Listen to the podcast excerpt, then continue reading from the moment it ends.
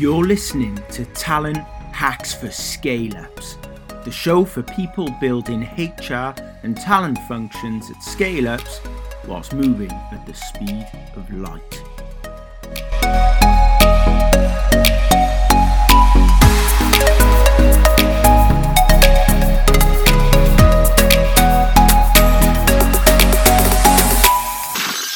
Hey, what's up, you crazy kids? This is Theo bringing you talent hacks for scale ups, the show where we share hacks from industry leaders that are building HR and talent functions at Europe's top scale ups whilst in mid flight.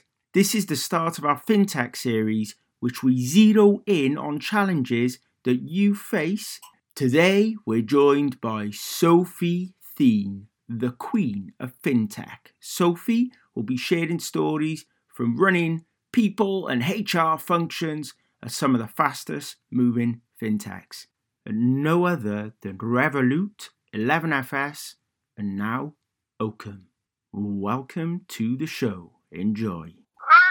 Sophie Thien! Welcome to a new podcast. Amazing to have you on. I've had the pleasure of interviewing you before, um, you are hugely respected within our space, and uh, it is an absolute privilege to have you on. But for those few people who don't know who you are, what you do, what you're about, can you introduce for yourself? Sure. Um, thanks for thanks for having me. When you say like lots of people know me, I think that's definitely a bit of an overkill. But also because we're definitely in a better mood because it's the end of the week, it's Friday, yada yada yada.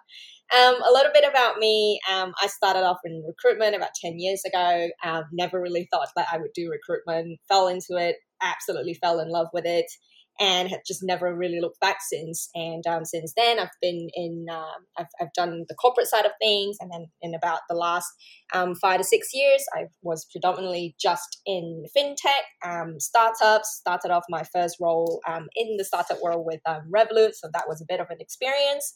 Um, and then I just kind of went on from there and I did a little bit of a detour outside of fintech and then realized, you know what, my heart is in fintech. I'm going to go back into it. And then here we are. I'm in, um, I'm in iwoca at the moment. Uh, we do micro lending. Obviously, um, you know, specifically even more relevant right now because of the pandemic. Um, so it's been very, very rewarding to be on this side of the fence to look at to look at how we can help our customers better, as well as you know on the journey of um, completely digitizing our business. So, um, all in all, that's um, you know that's uh, in a nutshell what I've been doing and how I've been busy in the last ten years. Amazing, right, Sophie. Before we get going into anything else, I've kind of got three quick fire questions, which is kind of yeah, kind of to uh, understand, you know, how kind of um, how much the scale up kind of fintech element of you is really ingrained in uh, kind of superhuman powers of recruiter in that space. Uh, so I might be overdoing this. so, Sophie, if you were to pick between Slack, Teams, or Discord, where you at? Out Slack. Ha ha! You got it. um, so, Mac, Windows, or yeah, Linux? I don't even need to finish that sentence. I go with a Mac. good, good. I'm still getting my head around it, by the way. So I'm like a newbie uh, in this Mac space, uh, making lots of mistakes as I go. So uh, finally, ATS or HRIS? Uh, this is a hard one. I toss between the both because I also usually have to choose between the both. Um, but I would go with HRIS. I think there is it's, it's a lot more fun um yeah i think it's a lot more fun because it's like a clunk not i wouldn't say sorry i wouldn't use the word clunky i think it's a bigger piece than the ats and it touches more of the areas so i if i were to go deep into um, any of the analysis i would pick a hris wow. Whoa. That's that's incredible. But no i get your point and uh, and i guess it's all about the data right for you. You need to be able to extract what you need to make the right decisions know where exactly. you're going exactly. So, so that's good. Thanks for that. So you are definitely at the cutting edge, right? We, you've just admitted it there, just by answering those questions. You are at the coal face uh, there, Sophie Thien. Um, so, uh, question: you started out as an engineer. That's right. I know we discussed this before, and I've heard you talk about this, kind of making the pivot, which I was recently considering. You and hey, Theo, that ain't a pivot. This is a pivot. Tell us a little bit yeah, more about that. Um, yeah. Um, so I graduated from engineering, and um, I I love like um, it, it it comes from home, and and I've just always been surrounded by by by that kind of um, environment. Um, my brother did it, and it and it was in um, automotive. So like I absolutely love what I was studying and what I was learning. Um, but then there were definitely aspects as I was growing up older. I was like, this is not as fun as I thought it would be, right? Um, there was definitely I, I was um I was in mechanical, so so you know you you had I had areas of um like I just had times of torment when I was like I cannot be studying refrigeration anymore anymore. I cannot see this word and I absolutely hate it. And it was a real struggle to get past it because, you know, when you when you're in uni and you, you, you pick a major, but they tell you what you need to study. And this was like, you know, we're talking about 10 years ago. And um, you know, there's there's not that many electives anyway. So my uni was a very bland, um, somewhat painful experience. Uh, to get through to get through that four years and then as i came out I really hit. Um, uh, it was it was it was uh, it was a time where no graduates would get a job. It was scarce, um, and it was a time where it was a financial crisis as well. And it was kind of like I could either bum around and wait for the right opportunity to to to fall through, um, or apply for thousands and thousands of graduate role, or I can take this role right now in a small startup. Funny story. It's like a, you know, it's like a, a, a coming back round to the circle. Um, my first real job was in a startup. It was three people, um, one founder, and I was an uh, IT recruiter. And that was how it all started. Brilliant. And do you think that that kind of engineering piece, because um, you know, kind of has built the way that you approach recruitment, kind of that kind of methodical, structured, data driven approach to decisions? Um, I think I think part and parcel definitely. I think it's shaped the way I am very critical about how I make decisions based on a very uh, data driven mindset. But I think um, particularly when I first started off in, in recruitment, I think I think most of us could agree that recruitment is probably um, one of the the the more fun way of looking at HR, right? Because there's a lot of people you talk to, you meet great people. Sometimes you don't meet a great candidate, but most of the time you're talking to excellent people who you end up learning a lot from, right? And and when I was doing that, I never ever thought that I would be able to apply what I've learned in uni um, professionally in in the job that I was doing. I think it was more until I started um, when I went into IBM and when I was started looking at resource management, I realized there was a much better way of implementing this particular project. Um, and then I started bringing back that analysis. And then as I as I ventured and you know ventured into HR, it became even more um, prominent and important to me that oh, actually, if I was a little bit more critical when I make decisions like this, it could help the business make a much better decision in the end that ju- does that doesn't just fall into my area or me alone. So yeah, in, in a way, at least for the first five years, maybe not. Um, but right now, especially even up to today, it's probably one of the most important skill that I've learned from uni.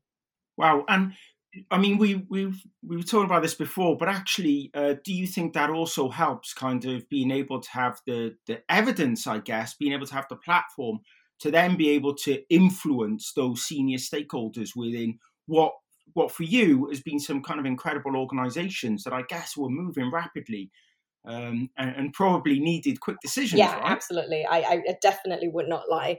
Um, you know, you, you know, most of the time we hear, um, I think it's very unfair to be honest. I mean, I obviously didn't come from a linear path and, and I didn't study a lot of the things that people came out of uni and was already equipped to do. It was very difficult for me to even be taken very seriously, right? Because they would say, you've never done this before. How would you be able to say this now? Um, and there was a lot of proving points over the years, but then it also came to a point where I realized, you know what, this is a strength um, for me to be taken seriously um, in front of people who never took an opportunity or the time to even understand what does employee engagement actually mean. But if my data was actually correlating to you know financial um, uh, financial metrics right? We're talking about losing people we're talking about uh, cost of hire but beyond that we're also talking about cost of retention. Then we looked at well-being and the more um, the more i'm able to pull data together because it became a universal language the easier it was for me to actually influence my stakeholders that that was the right thing we have done for the business because because you don't just say lightly that um, you are only as good as your people. It's got to mean something, and that was a, a that was a way for me to be able to relate it back to them and go. If your business is just as good as your people, now these are all the data that can help us make better people decisions. So you know, I try to play around with it. I had lots of failures um, through through and then, but it was it, it came to a realization, um, especially when I was in a startup environment, that this this is probably one of the biggest strengths that I should be bringing to the table no matter what. And I kind of feel I'm going to say something now, and I feel like there's going to be a noise, kind of a uh uh, that's going to come when I say it, which is yeah. And also, you've worked within like the fintech industry. There must be like really regulated and tough and difficult uh, to get some things through, right? No, not at all. Look, look. Um, what I would say is, if if I was in a bank, probably different, right? But that's but being in a bank is actually no different from from being in any corporate environment we we talk about the red tapes in the corporate environment it's simply because they have better governance I, dare i say but at the same time you know we we we squirm every time we hear the word procurement because it scares us because it's like my team has already done all the hard work to push this analysis through. We are looking at three HRIS. Um, it doesn't matter what are the cost, but at the end of the day, you should trust that the HR team has already done their very best in terms of their uh, due diligence. This is when the red tape happens because there's a procurement process, there's a governance process, there, there's layers and layers of approval before it gets to the final point. Now, when you're in a fintech, you just treat it as any other startup. There's just one, not enough people to tell you no. That's that's for sure, and you can take that for granted because everyone's far too busy. Um, and then on the other hand, it's a perfect blank canvas to actually make the right decisions to start with. So you've got to be accountable to yourself to to to make those good decisions convince your stakeholders convince your um, influence the rest of the business that this is right and then you go for it. So in a way is is a regulated environment um, the the the limitation of actually doing good hr work? I say absolutely no Cool. So if there's no barriers, well, not no barriers, there's always barriers, but if there's li- less limited barriers, fintech is is not maybe the overregulated place. It's going through the roof. I see fintech companies doing fantastically well in the current climate. Um, then probably with the normal tenure of people in roles these days, a couple of years, dependent on age demographics and what have you. Who cares what technology exactly. you pick, right? Let's just pick what mate over there picked because in two years I'll be gone anyway, so yeah. it don't matter. True, true. Yeah, I mean, this makes me cringe. Awkward. No, but no, I know it's it's that's. But do you think that happens? Do you think maybe some decisions are just too difficult to make and they, they need to be made too quickly and therefore choices around ATS, HRS, or whatever are just being made and people are getting left with what their predecessor mm-hmm. had? Yeah i think i think so definitely. I mean i personally myself have walked into places where i'm like how did you let this um, unravel until today and how how did it happen? Like what were you know what was going through your head when you've made the decision to sign up on something that you're now stuck for the next three years? I can't help you. And i think i think i think instances like that are, are definitely due to the fact that earlier you know one of the reasons like i said when you go into a startup the reality is one people are far too busy right? Which means if it's your decision it falls onto your plate you better damn well make a very good decision about it because no one else is going to do that for you. And then on the other hand it's when people are so busy they re they deprioritize things that at, right at that particular moment might not be the most important to you right? So so take an example. I now come into a place, it's hyper growth, super busy, scaling up. They've never had an ATS system before, right? And so the first thing that you are tasked to do is I need you to go and implement an ATS as fast as possible so that you don't have um, CVs, you know, data like that uh, missing out. You know what people you know what people do without an ATS. They send CVs through Slack. They send it to each other, print something out, and we all know that's not right. And so what you then do immediately is you sit in front of your your laptop and you go, okay, my only priority it sounds like is I want to implement something that is one light version, not clunky, takes a very short period um, um, time to implement, and also super easy to use, so that I can go go go go go go. We've done it. Tick box. Let's carry on. And that's fair. That's absolutely fair because you were tasked to do that. But if you have some sort of bandwidth to to to actually you know further analyze this a little bit, is this going to be useful for the next 12 months? If not for the next 24 months. Now, regardless where you put your stopping point and where you draw the line, you still need to have some recognition. Right now for the next 12 months i don't care what happens. I need this in in the next two weeks and i need this to support and sustain the business for the next 12 months. And then you put a and then you put a reminder at least even if you know you're not going to be there for the 12 months make sure your team recognizes that okay here are the tools.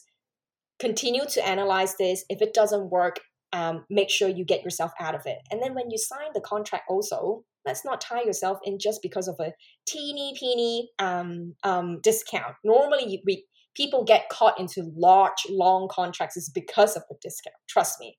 Nobody likes to be in a nobody likes to be in a contract for three years unless it's a very good reason, which is the discount, right?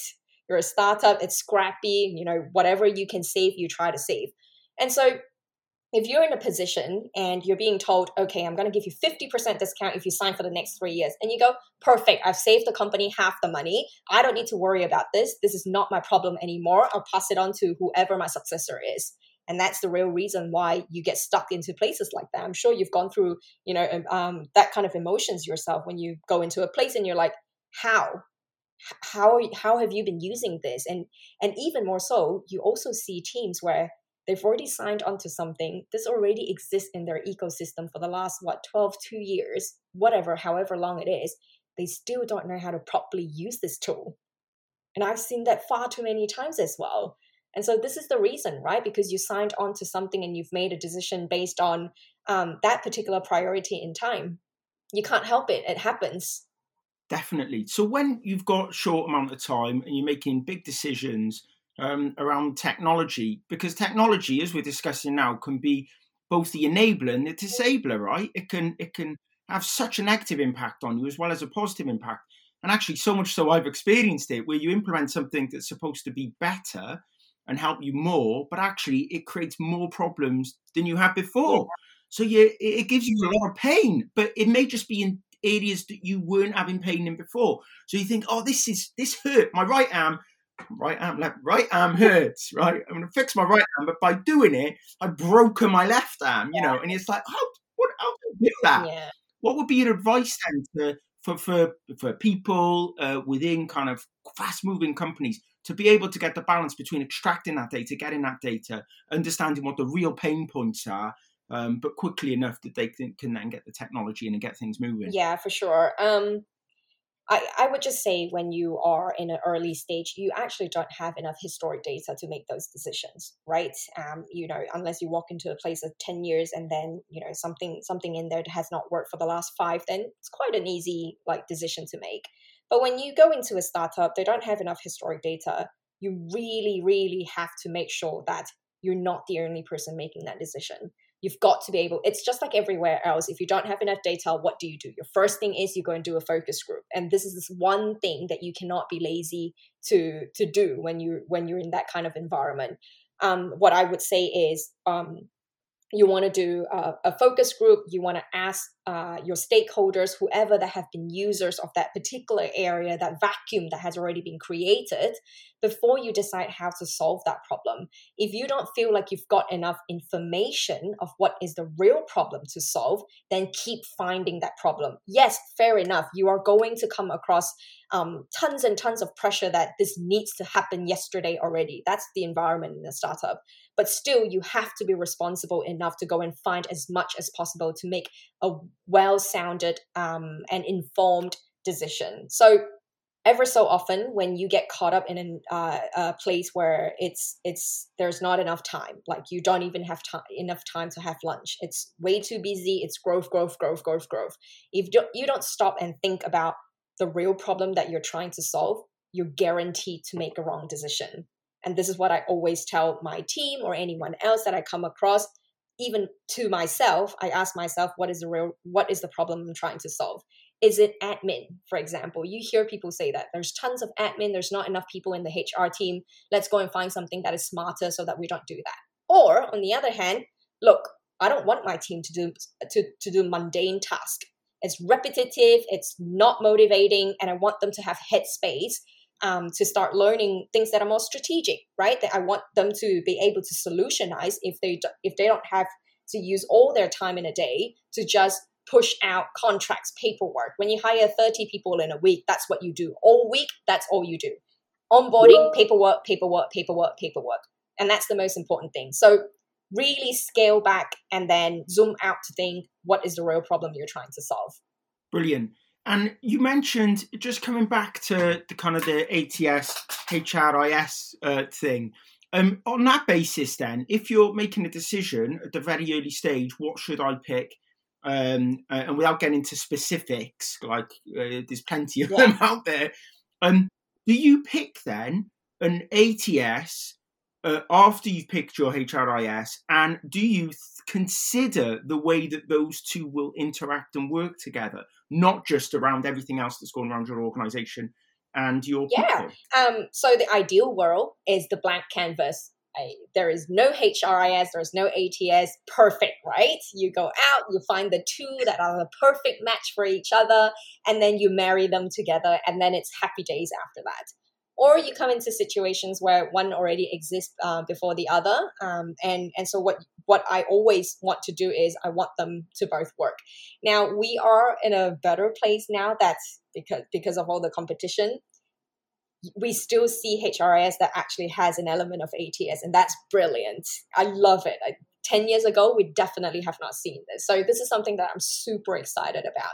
The more we can get them um, together, integrated in one single one stop shop, the better it is. But until we get more choices like that, I definitely go for I definitely go for the one that will integrate into my the the one that existing uh, the the one that exists right now always the integration is probably one of the biggest criteria for me to look at yeah i guess the only problem is when you both you join a new company and let's say you're the you're the head of recruitment recruitment manager ta person whatever and you've got a hr person and they really want this hrs and you really want that ats and you're like awkward they don't like yeah, each other. yeah and that, that, that's why that's why it's so important to make sure to make sure you find one that integrates right? At the end of the day if just like everywhere everywhere else when you're the when you're the new person to walk into a new place you want to make sure you play nice. You don't just come in and say you know what? I know better. Now everybody can can can heal. Like that's not how it works even in life. So it's the same as picking the new